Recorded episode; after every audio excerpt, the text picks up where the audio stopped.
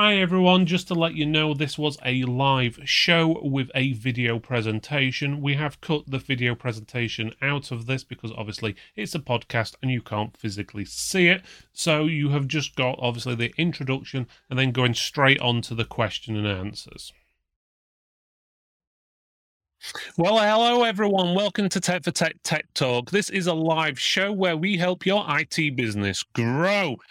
In the house today, we have VIP and some unknown new software company no one's ever heard of called Microsoft. Okay, so today's show is Turn It Up to 11. So, first of all, if you can hear us and see us, please comment because I don't just want to be talking to these three guys tonight, or two guys and girl, or woman, or however you want to pronounce it without me getting in trouble. Um, so, right, so if you want to comment, let us know who you are, where you're from, and basically we'll give you a shout out. So, first of all, we've got Richard in, we've got Cormac from Ireland, we've got Alex saying hello as well on YouTube. And we've also got Richard Creedy saying, yes, he can see and hear us. I don't know if that's a good thing or a bad thing, Richard, but uh, we'll find out. And evening, Paul at Neo Computers. So let's introduce everyone who's here. So we've got Dave, Justin, and Diana. Uh, Dave, if you want to introduce yourself first, let everyone know who you are, what you do, and uh, where you work at, I suppose. Yeah. Uh, hi, everyone. Uh, I'm Dave. I'm business manager at VIP. Um, so I've been at VIP for about five years.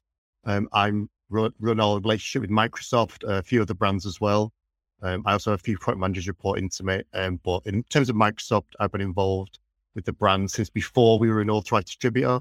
So I was involved in getting us on board in Microsoft from the very beginning, really. Um, and I deal with all the strategic planning, um, working out how we're going to keep growing the brand, working out how we work with all the smaller independent businesses like your customers, all the way up to some of the larger system integrators as well. Okay, thank you for that. So, basics, what you're saying is, if, if if today doesn't go very well, you're to blame. Is that is that what you're saying? Hundred percent, yeah. Right. Okay. Good. We've got someone to blame, and we won't mention anything about the other guy called David. Right. Uh, let's move on to Justin then. So, Justin, if you want to introduce yourself, let everyone know who you are and where do you work. Yeah. Evening. Um, Justin Benningfield. I am a category manager in Microsoft. Um, we love acronyms, so Diana and I work in a team called the DPSS team, Device Partner Solution Sales, um, where we work is with, firstly, on the device side with a lot of our mul- what we class as multinational accounts. So the MNAs, HP, OEM, uh, HP, Dell, Lenovo, and then also through the channel with our system building channels where people are building the devices and local partners. And obviously that's where we work a lot with Dave and the team at VIP. Okay, thank you very much for that, Justin. Let's move over to Diana then. So, if you'd like to introduce yourself and let us know where you work. Yes, thank you so much for that. So, my name is Diana, and I am the Microsoft Commercial Trainer. I work with Justin, as he very well mentioned, and I work with the entire ecosystem that was mentioned already. Um, and I've got a couple of products that I focus on, which are Windows Office and Server as well. Windows is my favorite for, for this event. Okay, thank you for that. Let's just quickly go through chat. So we've got a few people saying hi in chat. So we've got Al. Uh, we've already done these guys. We've got Will I am. So uh, hello there, William. Uh, we've got Peter as well from Scan Station in Bognor Regis. We've got Alex. I'm pretty sure he works somewhere um, that I know of. Um, that Alex guy. Um, we've got uh, Richard Tower Fourth as well saying hi uh, and evening from Rich and Haley at Phase Four in Harrogate. Um, yeah, I, figured it out. Phase four, yeah. Um, so yeah, I think we all need a bit more caffeine. I've, I've had one of them days as well. So, right, okay, let's get on to the actual show then. So, um, let's start off with I think it's yourself, Diane, who's going to be running us a presentation, and then we're going on to questions and answers. So if you guys do have any questions, feel free to ask them. Uh, we'll probably get to most of them after the presentation um, because we may have to sort of supersize the presentation. Okay, but keep the questions coming in. So if you love Microsoft, if you hate them, if you love what they do, or there's something you don't like, or you want to ask whatever, well, now's your chance. Uh, you can't go and say that they never talk to you, they're right here in front of you now. So send those questions in. Right, here we go. So Q&A, I think this is the bit what a lot of people have been waiting for because I've got hell of a lot of questions. So let's just go through chat first for everything we just, uh, while everyone, well, what we've missed basically while the uh, presentation's been on. So let me just put the chat back on the side. So if anyone's got any new comments, feel free to put them into the chat. Uh, any questions you want to know about Microsoft, you got, I don't know, advice or questions, whatever, feel free to ask. Let me just go through a few of the ones what went through while the presentation was on. So we got, uh, I'll just say hi to Alex at uh, MP Computers. We've also got Richard Creedy talking about Windows 3.11. I think that was probably my first experience as well. Was 3.11. Probably find anyone who was born in the last 20 years is going, "What the hell is Windows 3.11?" um, but uh, yeah, things have changed a little bit. So uh, they're probably the same people who don't know what a floppy drive is. Uh, we've also got an evening, everyone, as well. We've got um, a few more comments about Windows 3.1. Um, someone's asking bring back uh, 3D space pinball. Oh yeah, I used to like the 3D space pinball to be honest with you. So that's uh, pretty good. Uh, we've got Justin also saying uh, separate desktops also helping me a lot to keep personal and work separate with a quick switch between the two. I must admit that's something I use quite a bit myself. Um, obviously, if you don't know, I um, got the two biz- businesses. So we've got the retail store. We've also got obviously Tech for Text, which is this. We've got the live show, and we like to keep things different. And then I've also got Tech Max coming up. I tend to keep a different desktop setup for, for each of the things so I can swap between them. And then I've even got one set up for gaming. I think that's the least used one these days, to be honest. I don't get time for it. Um, but basically, you can swap between them all. And then using features like uh, OneDrive and stuff, you can share all that stuff between different machines, which is uh, absolutely br- uh, brilliant. Right. So let's go to the live chat first, and then we'll go to the uh, other questions we've got what's coming in. So I think uh, Carl's got a whole essay written out for us here. Um, let's have a look. Uh, in recent years, it seems our MSR using end users to test their software updates uh, instead of being tested before release.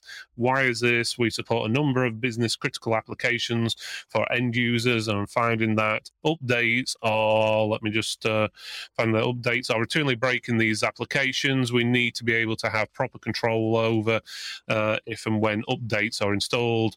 Uh, I won't go all the way through it, but he's had issues with CCTV systems and so forth uh, with it. So I don't know who's going to answer that one, but I'll leave that for you guys to argue over. Um, you might want to turn your microphone on, Justin. He's gone quiet now. He doesn't want to answer. He's going to put it all on you, Diana. Yeah, I was about to say I think Justin can support with this one. So Justin, please don't don't let me down. Because whenever I hear anything about updates or Microsoft update, I just you know go into a shell. Go into a shell. Is that um, that's oh, there you are. Yes, there yeah, we can hear you. Now. Yeah. Sorry. Um, so yeah, I, I, think it's a it's a great question from Carl. I, I think that there's a few bits, Carl. We tend to test everything internally. Internally, there's something called dog food. So when a new operating system comes out, rest assured that the hundred odd thousand people in Microsoft and beyond um, have been using the operating system for a few months before it gets anywhere near even the if you sign up for the insider views, even before then, people in Microsoft have tested it. Um, and then the other bit that Diana actually mentioned in her presentation was historically that has been an issue for us. Uh, and that's why this time round, the back end of Windows 11 is based off the same architecture as Windows 10, with the aim that therefore app compatibility, device, peripherals, and all these things should be more than able to run on Windows 11 versus Windows 10. So we are expecting it to be far less of an issue than any previous, say, Windows 7 or Windows 8 to Windows 10 jumps. Um, I don't know the specific scenarios of CCTV systems um, in, in, terms of whether there's anything specific about those, but I, I, I would have thought that would be fine. Um, and then in terms of the management of the systems, it, it, probably really just depends on how those systems are being run and how they're being managed. Um, in terms of obviously whether there's control, we are whether you saw the announcements the other day. As we go forward with some of our solutions in terms of up Windows updates coming forward that will be yearly, we, we're introducing something called that I think loads of people have used in the past rings. So whereby you can set to test it on a few people first, and then when that works, go out wider. So we are listening to all the feedback. We think we based it off Windows 10, which should alleviate most of the issues. Um, the stat that I saw internally was that when we've tested it and with some major partners, we're getting over 95% apps um, that work on Windows 11 that worked on Windows 10. And then as Diana said, there's the, something called App Assure, where you can log something to say, actually, if something doesn't work, then we'll try and remediate that with you. So great questioning and great feedback from the from the past. We, we are we have we think we listened and we think we've tried to make sure that we improve it this time round. Okay, I think that's pretty good uh, answer to that question. I'm getting a bit of feedback from you, Justin. I'm just going to turn you off and turn you back on again. Just one second. Uh, there we go. Yeah, I think his uh, yeah, screen's going to take. Yeah, Sorry? getting a lot of feedback there, so I've, I've had to disable disable his microphone for a second. It's as if his speakers are high or something. I'm not sure exactly, but it was fine before the show. But that's how things go. I'll turn him back on when we need him to answer. Right. Okay. So let's go on to the next one. So uh, Alex is saying, will the requirements to run Windows 11 on older hardware? I'm asking, is it will that change? I think the question. I'm not sure exactly. I don't know who wants to answer that. I think one for Justin let's, again. Let's see, Justin. Is that any better? Or? Yeah, yeah you're still better. better now. That's a lot better. Um, so yeah, so it, it's not going to change in terms of the backwards compatibility in terms of the requirements for TPM, etc. Um, as Diana mentioned, we we believe that most devices from within the last four years will be compatible with Windows 11, and we can't guarantee all, um, but most will. The, the, bit that's interesting in that that is our learning is that TPM 2 2.0 is on a lot of devices. It's just not switched on. Um, so if you follow through the routes, if you've got a device from the last four years, then you should be able to upgrade and, and it will talk you through either you go to HP or whoever it may be, um, and it will talk you through how to turn on TPM 2.0, and then you should be able to upgrade. So if you get the um, reminder come through say your device is, is ready, then go through that process and check first, um, and then it, it should enable you to switch on 2.0. If it's older than, it's likely if it's older than 45 years old, that it won't have the requirements. Um, and, and to be clear, that the reason we've upped the requirements here is, as Diana talked through, we want to make sure that people get the best experience, are secure, and can and get the the outcomes that they want from working with their Windows device. So that's why we we've upped the requirements. It's a we want to make make sure people on Windows 11 have the best experience possible. Okay, that sounds pretty good. Let's go on to the next one. We've got Richard Creedy sort of defending you, saying, to be fair, they can't test every conceivable configuration. It's true. How many Absolutely. machines are Windows these days? Is about 5 billion or something like that? So I suppose even 0.01% is still a, a good few million mistakes sometimes. But uh, but yeah, it's uh, you can't be perfect every single time, I don't think. Um, so next we've got Carl saying, Windows 11 during the out of box experience, obviously, when you're setting it up. Uh, why are we forced to use a Microsoft account, especially when setting it up on a customer's behalf? I must admit, I've had this issue. Customers never remember the passwords, especially elderly ones. So trying to get through this can be a pain. There are ways around it. Um, most techs probably know what they are, um, but they're not straightforward. And if you don't know, you've got to set up a Microsoft account, which is not the best, uh, is basically what he's saying. Who wants to answer that one? Yeah, um, it's interesting. It's maybe a difference between Windows and Office, um, but yeah, it's it's because then we we we have the ability to then make sure that how it's set up is set up right. We want to follow it through. We want to be able to try and communicate in the right way. So it, it's much more of a how do we understand the device? How do we manage it? How can we support people better?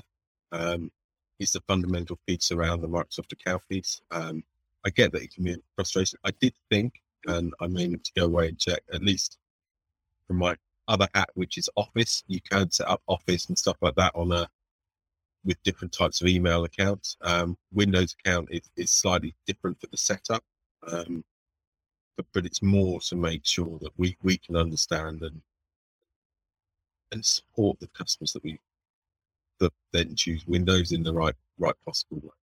It also um, has uh, something to do with the way you would manage the device. So autopilot and all of those management elements, they would need a Microsoft account to to use that. So when you log into, if you if you have a device and you log into your machine and you use your Microsoft account, when you actually start utilizing the device, the experience is all complete because of the credentials that you put in in the first place. So this is one way for us to make sure that this is how we would set the device further. If it's with an account that we don't really know that if it's valid or is tested or is not compromised, then it, it is a little bit harder. But to a degree, is to allow us or to, to allow um, the companies to also manage those devices in case they use autopilot or modern endpoint management and so on.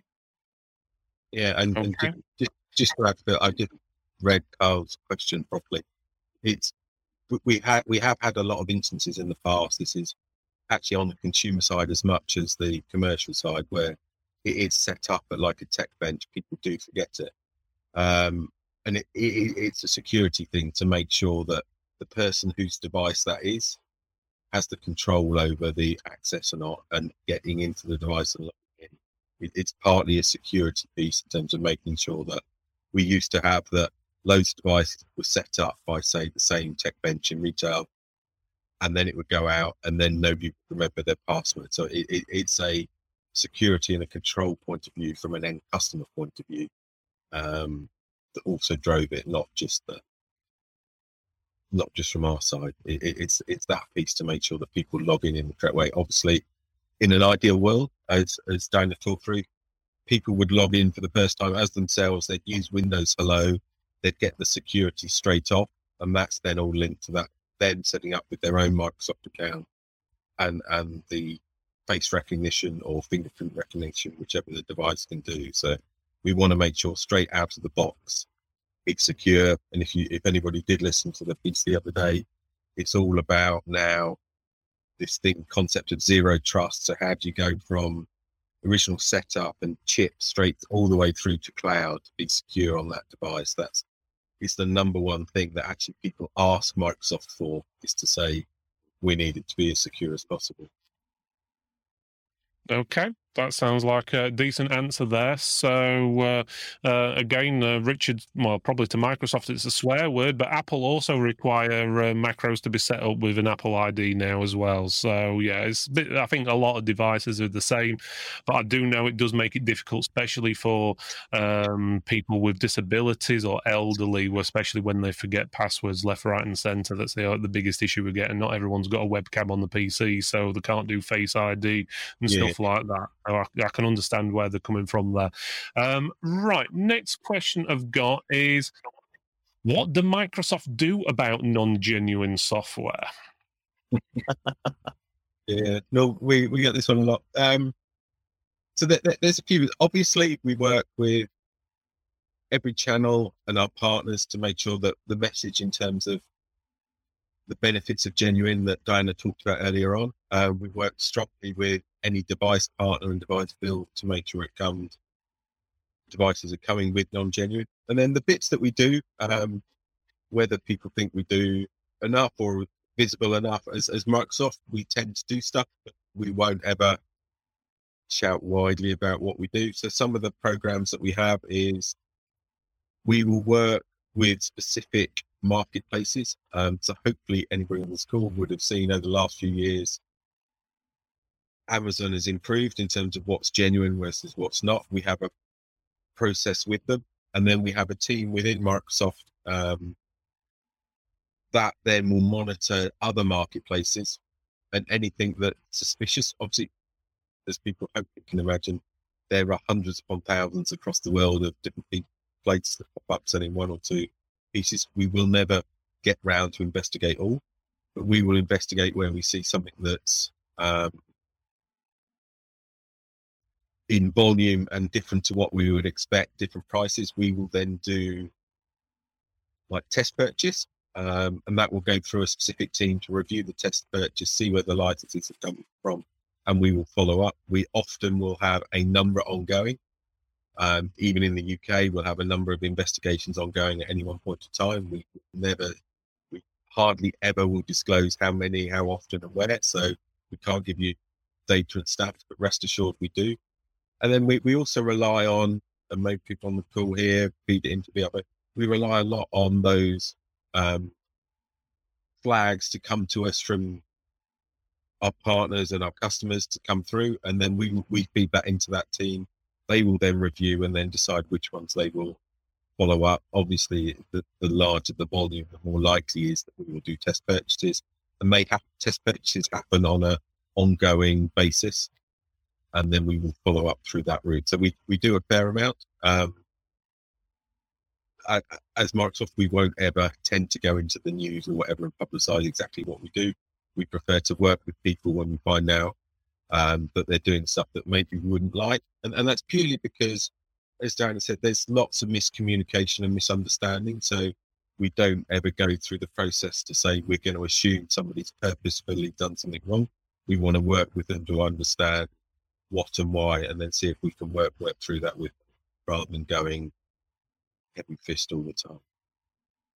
Right. Okay. That answers that question. Uh, just, just to add, Phil, to Phil, can something that just to add, Phil, from the VIP side, obviously, um, Justin's got his Microsoft hat on and he's um, got to tread carefully on the Microsoft compliance side of things. Um, if you do come across any non-genuine suppliers, we do work with Microsoft. Like Justin was saying, they can't often talk about all the stuff they do, but we do work very closely with them.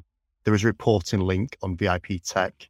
Um, you do need to log in, but there's no um, requ- no requirements before you have to log in, and it is anonymized. Any reports you give us, um, and it is more about finding the people who are supplying these keys on those sites like eBay or the other sites that we all know the names of, where they're providing these obviously non-genuine, too good to be true pricing with the risks like some of them won't work or some of them are so obviously illicit or in some way um, just let us know because there is stuff happening. And as Justin said, Amazon, Amazon used to be rife. Amazon used to be absolutely terrible for it.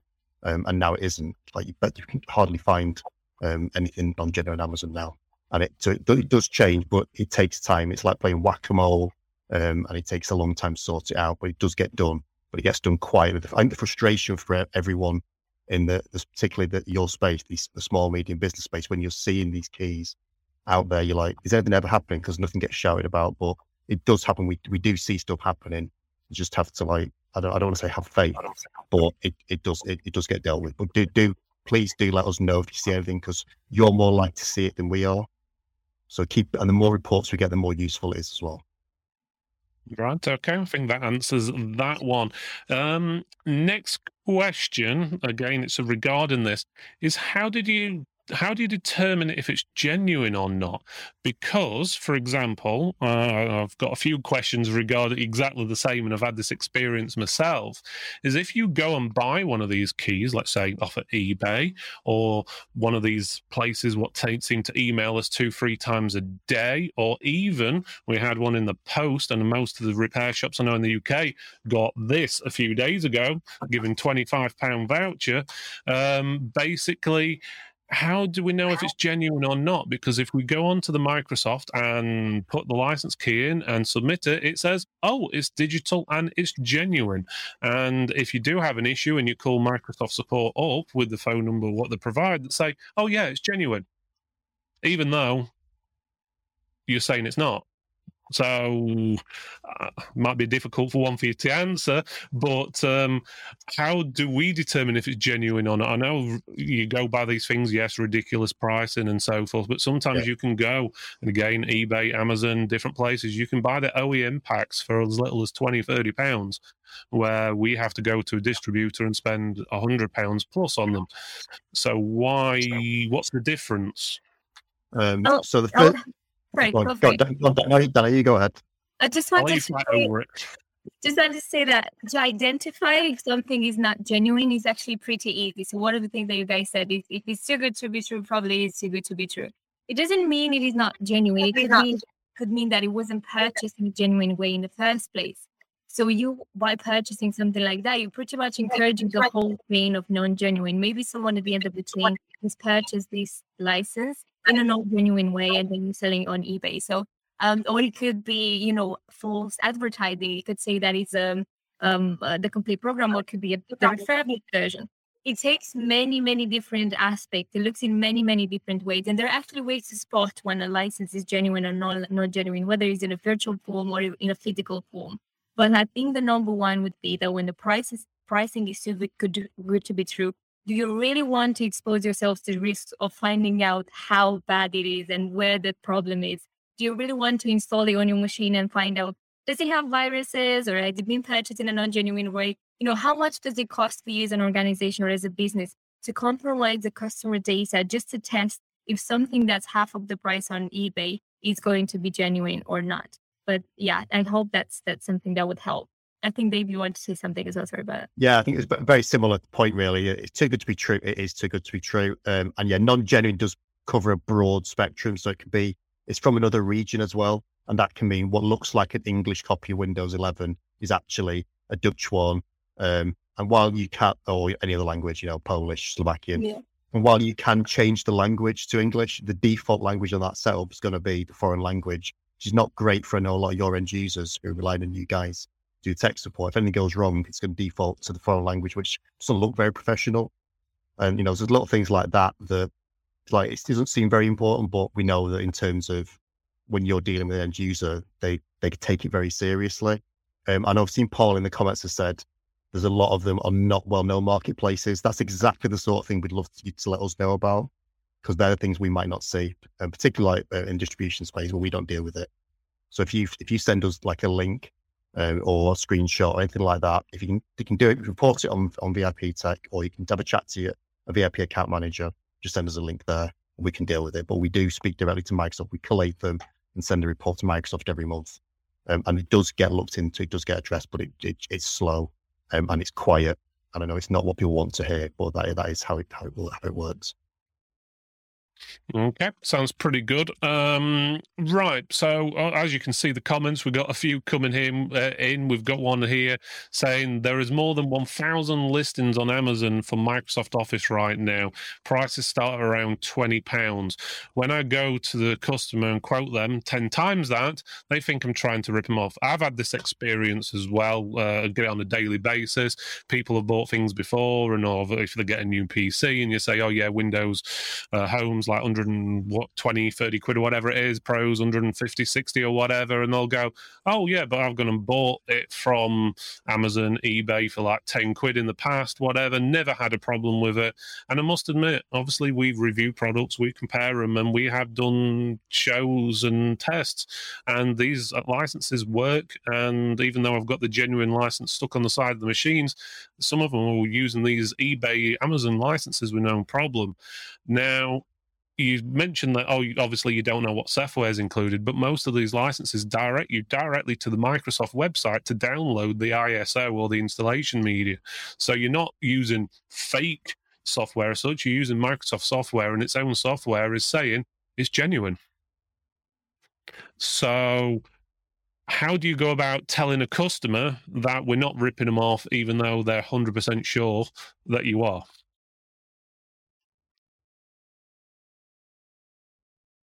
Oh, Justin's gone quiet. One sec. Try that again, Justin. Sorry. Um, is that better? Yep. Yeah. yeah right.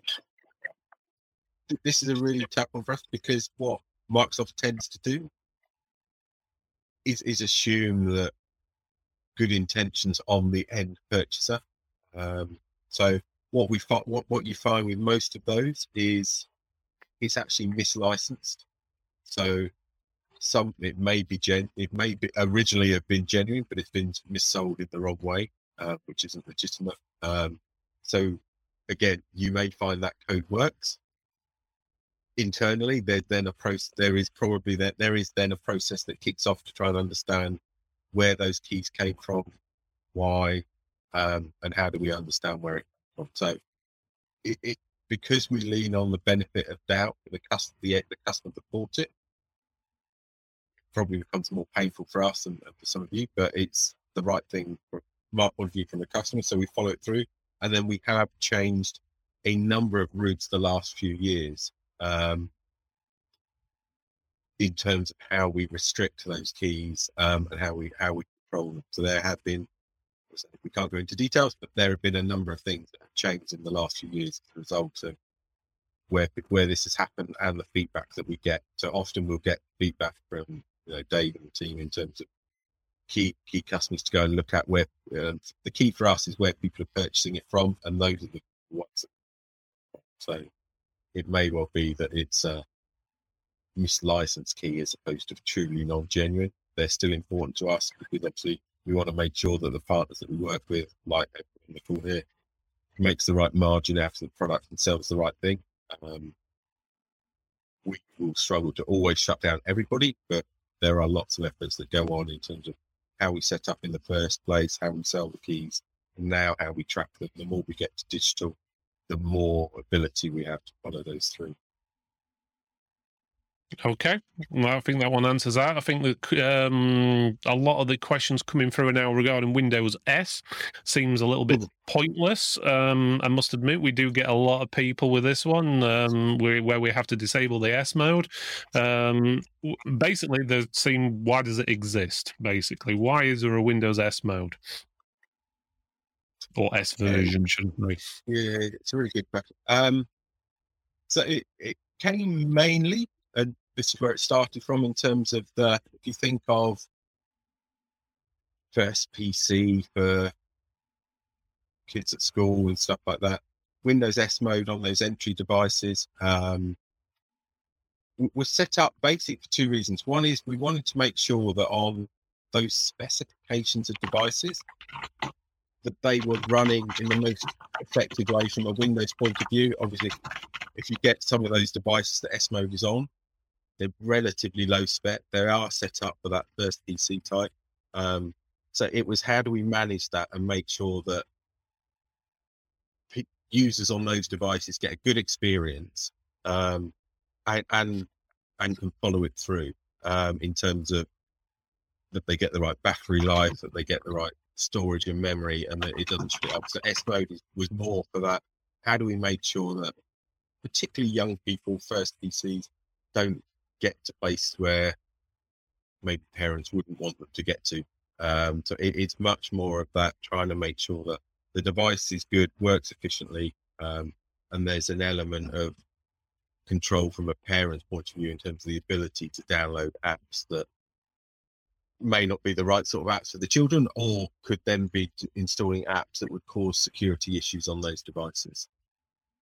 So that that's where it came from and that's why and that's why you see it and that's why you'll still see it because it's, it's, trying to make sure that we give the option. Obviously, the option is there is to turn out of S mode if someone's comfortable wants to do that, but it's the performance of the device and the experience for the customers that that's key for us, and that's why on those specific specification devices that that's why that tends to come as standard. Okay, that's very good. Uh, just to let you know, guys know, um, someone was asking, I think it was Paul was asking, where do you go to report? I've just put the link in. Sorry, I put two links in. One was from Facebook and it ends up making about 10,000 characters long link. Um, so, but I put the other one in. Where would people report it to if, let's just say, they weren't a VIP customer? Because you have to be a VIP customer to use that link because you have to log in. Um, so you can register if you're not, to be honest, and it's, it's a few, it takes a few minutes to register. But if you want, you can just message us, um, send an email through to sales at um, VIP, uh, send an email through to me, dave.evans at vipcomputers.co.uk. Um, message anyone, anyone at VIP and we'll get us to the right place. Okay, sounds pretty good. Um, one of the things, obviously, I know you guys are not in the development team or whatever and designing it, but when the Windows S mode, I think it would be a good choice when someone's first um, started the machine the first time it asked them, "Do you want it in S mode or do you want it in the other mode?" It would be a better choice. Then you just have to have one version, and then it gives you the option which one do you want. Um, but rather than people getting confused when they get a new computer and they can't install any of the programs. But uh, uh, we've come across that a few times, and we go, "Yeah, well, I bet they bought a cheap machine which has got S mode on it, um, which is usually the case. So, right. So let's go to some of these preset questions I've got, or should I say, came in before. Um, let's have a look. Uh, do, do, do, let's go. Okay, so Richard is Tower Fourth is saying um, well, he says he's got a decent question. I think we'll decide if it's a decent question, Richard. But uh, uh, can they drop the create a Microsoft uh, account madness? Um, I think this is the uh, the bit where obviously you sign up, which I think we've just spoke about that to yeah. be honest with you briefly. So I think it's uh, one of those things. I think we're going to get stuck with it to be honest, and it's only get going to get, get uh, more prevalent in the future.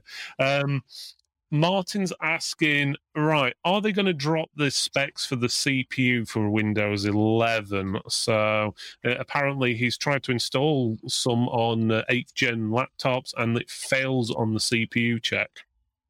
I don't know if that's something you can specifically answer, or it being a one off case, but. Uh, yeah, I, I, don't know the full specs of that device. Um, all, all we can it's probably not going to change anytime soon in terms of the specs that Diana went through earlier and shared on the screen. Um, it would be just a question of following the PC checker first to make sure whether it has the ability to run it or not. Um, would be the advice that we give. Obviously, we, it's experience that's key for us. So we probably, at this point, wouldn't drop any of the specification requirements. Right, that sounds pretty good. Right, next question is actually from myself. Okay, this first one from oh, myself. Yeah. So, right. So, and this is to do with environmental friendliness, or however you want to put it. Is obviously Windows 11, um, well, should I say Windows 10 comes to its end of life in 2025. So that's what three years down the line.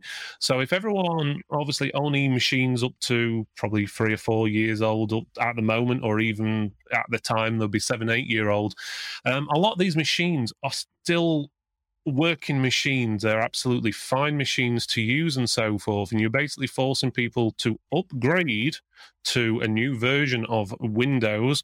And obviously, they can't do that on the machine because it's too old. So they've got to go out and buy new ones. Then basically getting rid of loads, and there's going to be millions for the amount of people who use Windows over these machines, which are just basically going to go to landfill.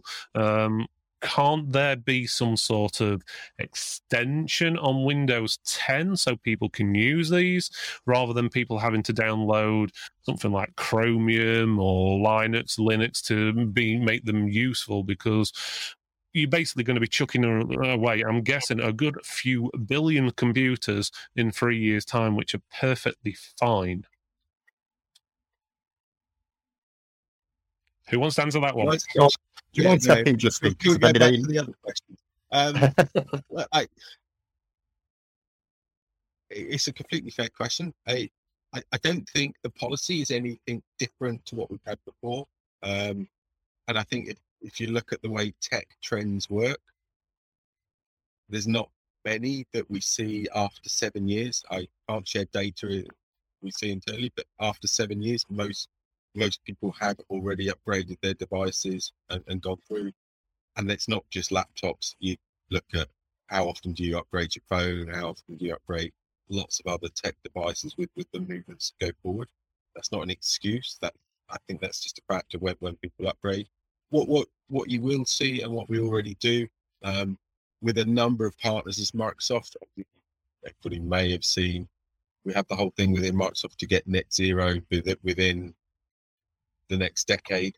Um, and the key part of that is working with our partners in our ecosystem to how we manage that. So, from a sustain purely from a sustainability, we're working with a lot of partners in terms of how does that come back? How do those devices get refurbished and then put through in terms of the, those that aren't going to landfill as we go forward? So, sustainability is a really big piece for Microsoft. As I say, we we have the intention. Uh, last stats that I saw that we published externally was that we were well on track to be net zero by the end of the decade. We'll keep bringing that forward. Um, any anything that we do for ourselves, we have requirements on some of our key partners to be the same. Um, so it's it, it, really is key for Microsoft to work through that. We have a whole team that look at it in terms of how we do it. We have, I think, one of our data centers is now fully run by solar, um, so it's already net zero. And, and and as I say, we work through the ecosystem, and then we work through with partners, refurbishers. We have a big refurbished business that we will continue to work with and invest in to make sure those devices can be then turned around and used um, in whichever format is, is needed in the future.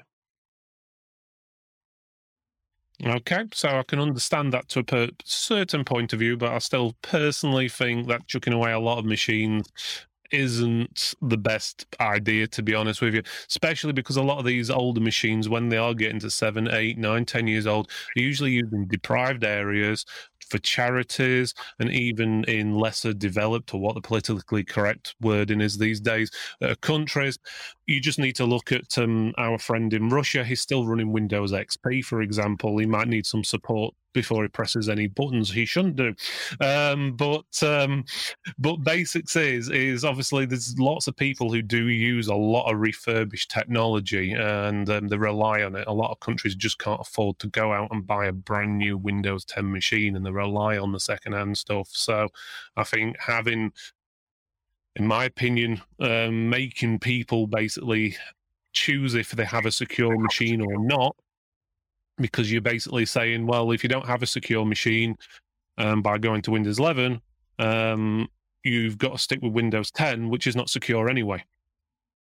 So you're basically giving them a choice of not secure or not secure because they haven't got a choice uh, of obviously spending that sort of money.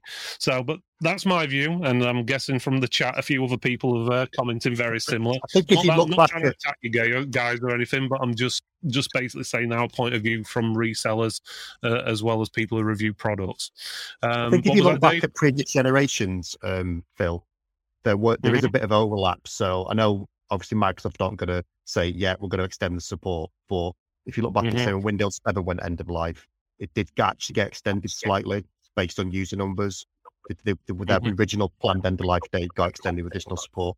They also do things on a larger scale. So the NHS was a great example when it was still running Windows XP for uh, I think at least two years after the um, end date. And what they did was they worked with Microsoft to continue to get security support um, after that as, as specific updates for that agency. I know they do it with governments as well. So on a larger scale, Microsoft do work to make sure that those areas that don't get secure, can't update or can't upgrade can still get have secure systems. But it is like you're right. You're right. It's not a clean cut. It can never be a clean cut because just because the nature of our industry and certain parts of the world aren't going to be Windows 11 when Northern Europe primarily will be. It's just the nature of the industry. Okay, that's fine. I think a lot of people are, are, used to, obviously, for like, for example, today you can install, as uh, who was it who said, uh, was it Carl? You can install Windows 10, no problem, on a Core 2 Duo, which is, God, I don't think they've been around for what, 14 years, sort of thing. So you sort of uh, a lot smaller limiting on the actual ability. You've usually been able to go back two generations and upgrade them, where now it's basically, well, uh, unless you've got pretty much Windows 10, you're no look, to be honest with you, unless you go around uh, certain ways to get around it, shall we say. Um, right. Before we start a fight, let's get on to the next question.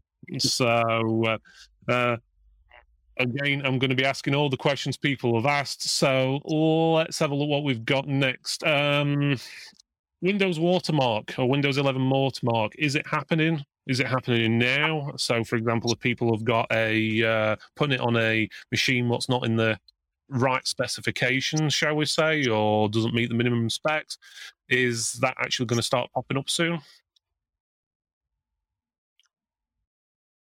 It's a great. I actually don't know my honest answer to that question. We, we will probably need to go away and check and come back on that one. That that's one that we have come across up till now with Windows 11.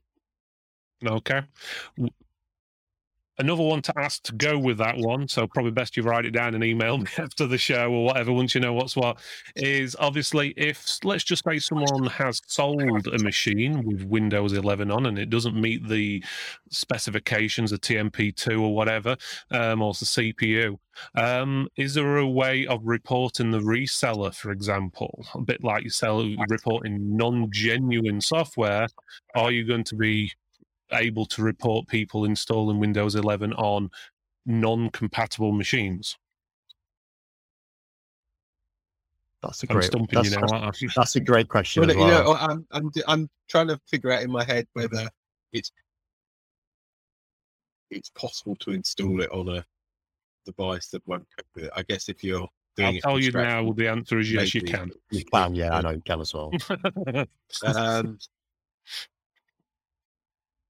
I don't know that we have anything specific set up to report that. We would love to know know it. So I, I would suggest maybe we can chat with Dave whether we can flag it separately in the reporting that they already do Mhm. for us to say um, that we would want to know, we would want to follow up and understand who's doing it and why. Um, and that we would follow it up in the same not not the same way that we would do a non-genuine piece, but at least be able to be aware to have the conversation with part. And So I, I don't know whether it truly fits into the piece that we already do with VIP and Dave, um, but it would be follow that route, report it, and we look to follow up. Okay, sounds pretty good. I think the common one where we see this that issue happening a lot at the moment is the likes of eBay and stuff like that. You'll see like a, a fourth gen um, machine which is clearly do not supported, No. and it'll Yeah. they're, selling it with Windows 11 on, and it's like, come on now. Yeah, sorry, I, just to be clear, just for one second, this, this is useful info for us as well. It's stated that it's got it on it, or that they've already installed it on, and it will just not work. It's well, it's on and working basically. So I don't know how they've licensed that, if they're using genuine or not or whatever, but uh, but they are putting it on older machines. Basically, it is possible. Hence why they're doing the watermark. Obviously, if it wasn't possible, you wouldn't need to do a watermark. So it, it's got to be possible. Um, so right, let's go on to another question. So uh, let's have a look. Um, uh, can we get marketing for Windows 11, like point of sales materials? It's hard to sell something with no like marketing support. So can they get some posters from the for the store, or maybe even digital things, or free pens and mugs, or whatever it is that you uh, they want? Um, so you can get point of sale stuff through VIP Club. So if you ever chat to us about what sort of things you're interested in, um, I'll work with our marketing team um, to get you stuff that you're interested in. Uh, make sure. Um, and VIP have already sent out POS to some of our um, partners for the Windows 11 launch. But obviously, we do that um, uh, at least once a half, uh, if possible, once a quarter. So we'd like to refresh people's displays and make sure we're touching all the customers with the right the right support. So yeah, just get in touch if you if you definitely want some like some posters in your shop, some flyers, um, pens. I know people tend to get loads of pens. I don't know if they actually use them, um, but um, but yeah, if you really want pens, let us know. We'll go get some get some Yeah. Microsoft pens. I've got a filing cabinet full of pens. Uh, let's put it that way. And I've, I've not come across a way to actually sell a product by a free pen. To be honest with you, it's like, yeah, please buy a thousand pound computer. You can have this free pen. Um, never really worked for me that one. Uh, right. Okay. So next question I've got is from Gav Powell. Okay. Right. Okay. Uh, when is Microsoft going to admit it has no interest in preventing piracy anymore? I'm sorry, I have to ask these questions. um, every week there are adverts on Groupon, etc., offering Office and Windows license for pennies, while traders are, traders are forced to pay more than ten times that amount or risk losing their business. Uh, telling people it might not be genuine hardly matters when the software install and activates just the same. Either stop the pirates or drop the price. I don't care which. And that was from GavPad. Okay, so That ties into the, the previous conversation. Right? It's a bad comment, you know. Right? I for, for us, it's frustrating as well, right? As distributor, it's very frustrating. mhm. Um, and I appreciate it's really frustrating when you're seeing competitors or when you're seeing these pricing. You, you want to, you, I know that most people in businesses want to be official, want to be genuine, want to work with vendors by Microsoft. But when you're seeing people doing these shady things, you're like, how can I say no to it? How can I compete with it? it and and particularly the way Microsoft have to operate, Microsoft legal team operate in a certain way. They can't publicize it. They don't want to do big, you know, newspaper spreads saying these are these are the businesses we dealt with. That's not just not how they work. But it is. I appreciate the frustration. It, it you know, I, I, share some of the frustration myself. Um, all I can say is they are genuinely hand on heart doing something about it in the background, and there are lots of actions being taken. There are, and you know, it is a bit whack a mole, but it, over time it is getting better. Like I know what it was like even two years ago; it was a lot worse. Um, so it is just keep keep keep pushing it, keep telling us about it. We'll keep pushing Microsoft. We're one of the louder voices to Microsoft saying, "Please sort this out. Please fix it." Because we work with you guys to make sure that, and we know it's a big, we know it's a top priority for all anybody who works with a small business. When who's got a high street store and who's got a PC repair store, we know it's a vital part for you guys to be competitive. So we're going to keep pushing it, but keep pushing us, keep shouting at us so that we keep shouting at Microsoft.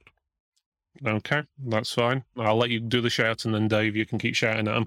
Um, right. Okay.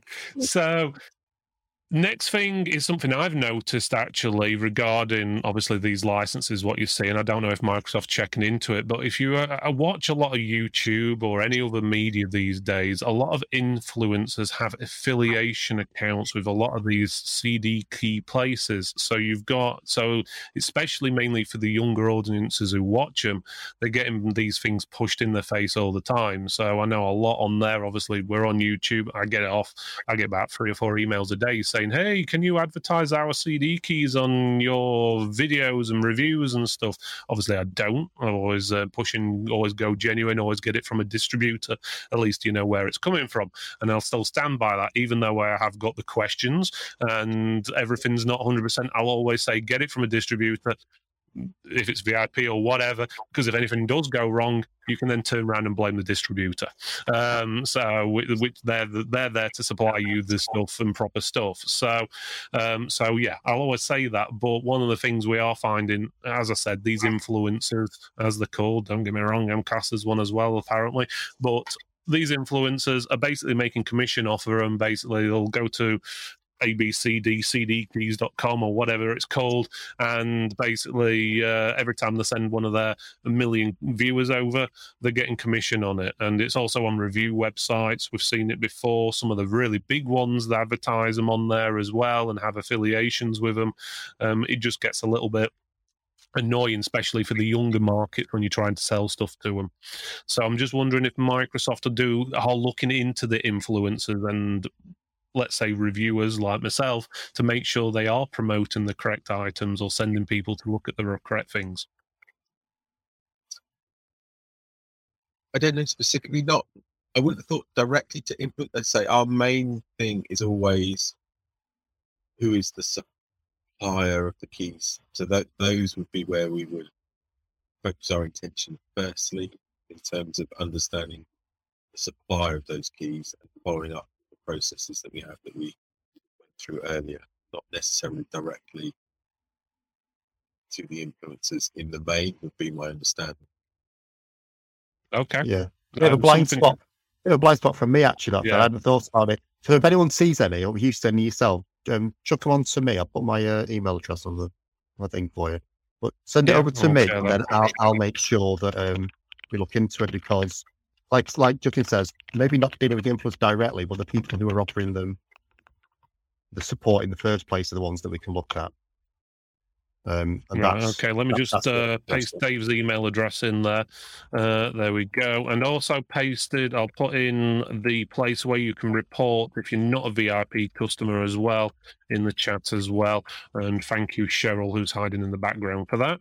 So, right, we don't want to make this a total show about um, piracy. The next one is going to be about pricing. Um, so, basically, the pricing is let's say this, this one came in, it's we build custom PCs and laptops and sell them to public and businesses. If we build a budget computer for, say, two, three hundred pounds, and then we have to pay a hundred pound for Windows, which makes that software cost one third or one quarter of the bill, depending on the price. How can we compete against the likes of HP that sell a laptop for less than 190 pound? Not only does it come with Windows, it also comes with Office 365 Personal. If I had to buy all that, it would cost me over 150 pounds. You're not telling me HP spends just 40 pounds on the hardware, and that uh, and that's not including profit. Okay, yes, it may have Windows S mode on it, but that can easily be disabled. Uh, you're not telling me they pay the same price as us. I understand they buy in bulk, but that's not fair on independents, as there's no way we can buy 10,000 licenses in one go.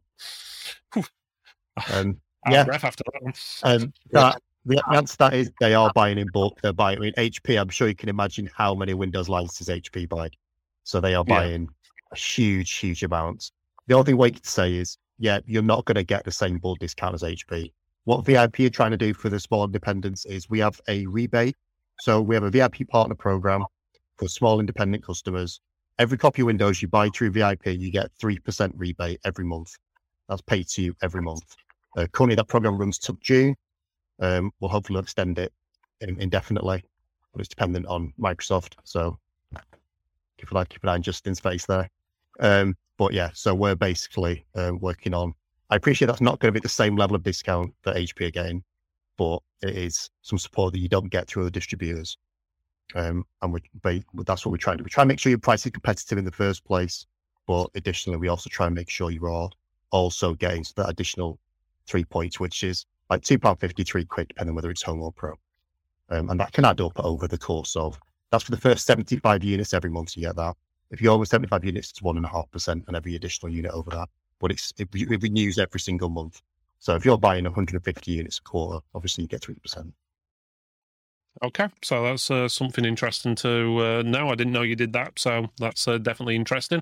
Um, so, right, I've just noticed what time it was. I didn't even realise it was that time. To, to, oh. um, so it's about half nine already. So we're about half an hour running over. So we'll give it ten minutes if you guys are all right with that. Just go through a few basic last things just to make sure. Um, let's have a look. Okay, so okay, this is a good okay. one. This is about um, certificate of authority stickers. Okay, so the COA keys. Why are we supposed to put COA stickers on devices we make when the likes of Dell and L- Lenovo do not? And that goes for any of the big guys, I suppose. Anyone? not not specific, but obviously, what the way that they we transact with them in terms of them buying, purchasing, and loading the key, the Windows keys on those devices. It's very different. It's just the, the process of how they get software onto their devices is different. Hence why we know that when it's coming out of their factories with that process. Whereas if someone's building something locally, whether it's here, in many other markets, um, it's not clear where, where that is coming from. So hence, the need for the the COA at that phase. It's because we because we have the direct link with the factories there. Okay. I think that uh, pretty much covers that one. Uh, one thing I would suggest about the CO key, so COA keys, would be to think of a different means or a different way. Because one issue we have, we do custom laptops. You, where do you stick it? You stick it on the bottom, the code gets uh, ripped off or rubbed out. You stick it on the top, it's in the way people peel it off.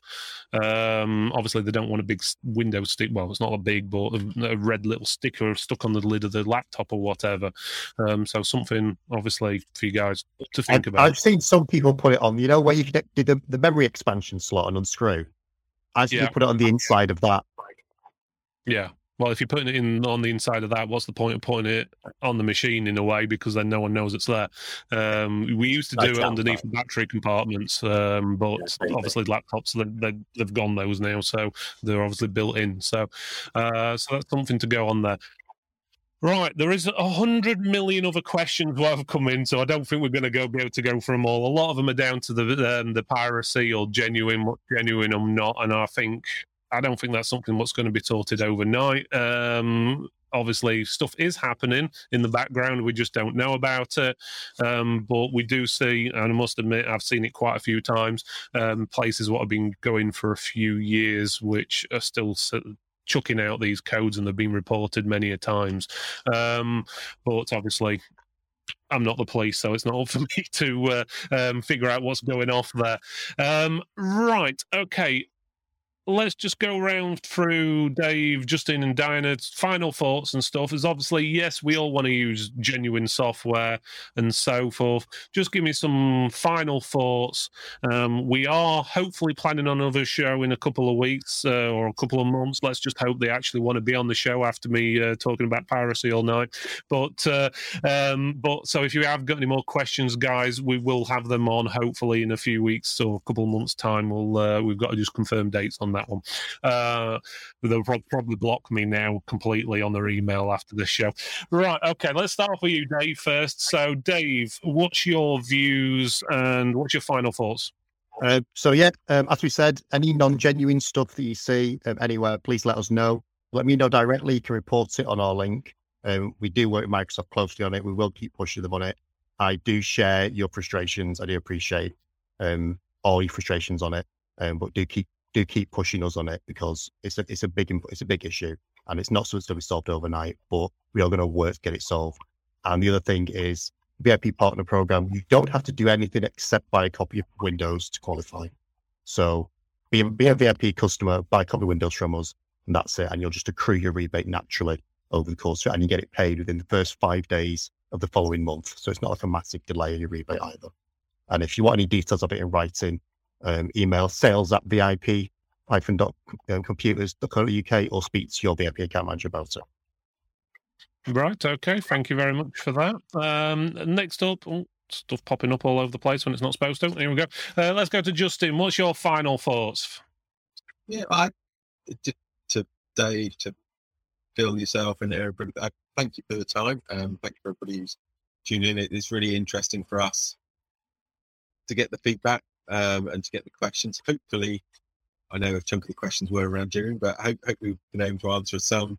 And hopefully, with the piece that Diana went through, we've been able to show we continue investing in Windows. We want to make sure that it's a good experience for all, um, and that we're improving it as we go through over the years. Um, and with the new new features that you'll find more about within the next month, hopefully, showcase exactly what we're trying to do to make sure that it's the right right operating system for whether you're a consumer or, or a commercial customer of ours um, to get the best experience out of the devices that people spend their money on. So thank you for the time. It's, it's the bit that I'm saying, and or thank you for the loads of the questions.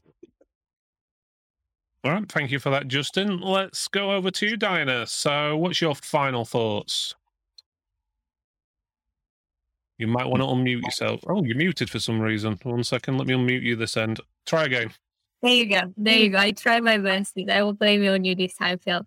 Uh, I just wanted to say that for me, this has been really refreshing, even though we're very much aware of a lot of those objections. And I promise you, we work really, really hard to overcome. But I cannot stress this enough. This enough. We're a global brand, and we provide millions of devices and operating systems for people out there. Of course, there will be bad intended people who want to compromise that, and they don't obey by the rules. But we do put a lot of effort in and also to give you kind of peace of mind with the Windows 10, Windows 11 upgrade, and all of that. We're not pushing anyone to do anything. We're not going to click a button and all the older operating systems are going to explode suddenly. But it is our responsibility as a global brand to keep our users on the latest security, not because we want to, but because, again, there are very bad intended people out there who compromise security on a daily basis. So we're trying and we are listening to everything that's happening across the board. We put in a lot of work behind closed doors to fix all of those issues. And you guys communicating to us and letting us know where to fix our efforts will, of course, improve this uh, this effort. But for me, this has been really refreshing to understand where the problems are specifically and how we can go about some of them. Thank you so much for that. That's no problem. I'd just like to say thank you for you guys for joining. Thank you, Dave, Justin, Diana. I'm glad you were able to join us. I know it's probably seemed like a little bit of a roasting at some points there for some of the questions coming in, but it shows that you're willing to start working or at least work with the community and so forth, whether it's tech for tech, sales, or independence. And that's uh, that's part of the way. So once obviously the um, obviously these guys obviously you can see they're all thanking you for basically uh, uh, being on tonight and um, they've given uh, you've given them plenty of information. Um, I just say hi to Kunal. Uh, apparently, is I think it was Portugal he was saying earlier on. I missed his um, missed his thing, but he's on holiday I think at the moment. So hope you enjoy your holiday. But anyway. Uh, I digress. Um, so ba- basics is is thank you guys for coming on and actually putting up with me as your host, uh, asking these awkward questions. Um, I hope you do come on to another show in the future. I do believe you're going to be attending the TechMax event uh, in June. I don't know if it's you, you guys yourselves who will be attending or someone else, um, but we do have the TechMax event in June on the 24th, where obviously uh, Microsoft or someone's going to be there to answer all your questions if you want to talk to them in person. So I'm guessing there'll be a big crowd around your booth, probably asking you about piracy questions if uh, anything's to go by tonight's show. Um, so, uh, but I'd just like to say thank you. Um, so yes, uh, I'm just uh, hearing from VIP that they will be on the VIP stand, so that's fine. So uh, yeah, I was pretty sure you were there, but I didn't want to talk to for yourselves, even though I booked it in. I've seen that I've been that busy booking people in the last few days. It's been crazy. But anyway, so if you guys do want to come to TechMax on the 24th of June, you can go to our website, which is techmax oh god start again which is www.techmax2022.co.uk and i'll put it on the screen there. Um, you can also get on via the tech for tech website as well. Uh, and you can book tickets there. They're a quid just one pounds. And you get to meet up to 50 different vendors there. You've seen all the names. We've got microsoft we've got vip we've got all the other names. I, I won't put them on at the moment because i don't want to overshadow who's on the show but you can check them out on the website. We've got a lot of them there and there's going to be up to 500 guests for the daytime 180 of you for the evening as well. We're going to have quite a few prizes and different bits and bobs throughout the day, as well as a few talks and stuff, which we're just in the process of confirming with a few people. So it's going to be a decent evening, and we're going to get a few of the guys who have been in the chat tonight. I know uh, uh, Mr. Jennings there will be at the event, Mr. Computer Repairman, and a few others who have been on there. He's actually uh, got a stand as well, promoting his way to get you guys promoted on the internet. So, right Right. So thank you again, guys. Thank you for putting up with us for an hour and 40 minutes, basically, a lot longer than we expected. Uh, and hopefully we'll do this again. We will have a show next week, 8 p.m., Thursday, 8 p.m. We haven't got uh, an official statement yet about who's going to be on, but we will have something going off next Thursday at 8 p.m. And tune in then and you get us. And if you do want to join Tech for Techs, sorry I keep going on, but if you do want to join Tech for Techs, go to techfortechs.co.uk forward slash join. You can join up there. Um, it'll take you to the the Facebook community, 1,350 plus resellers, MSPs in the UK there. Anyone can join. You guys from Microsoft can join if you want to. You can ask all your piracy questions there if you want.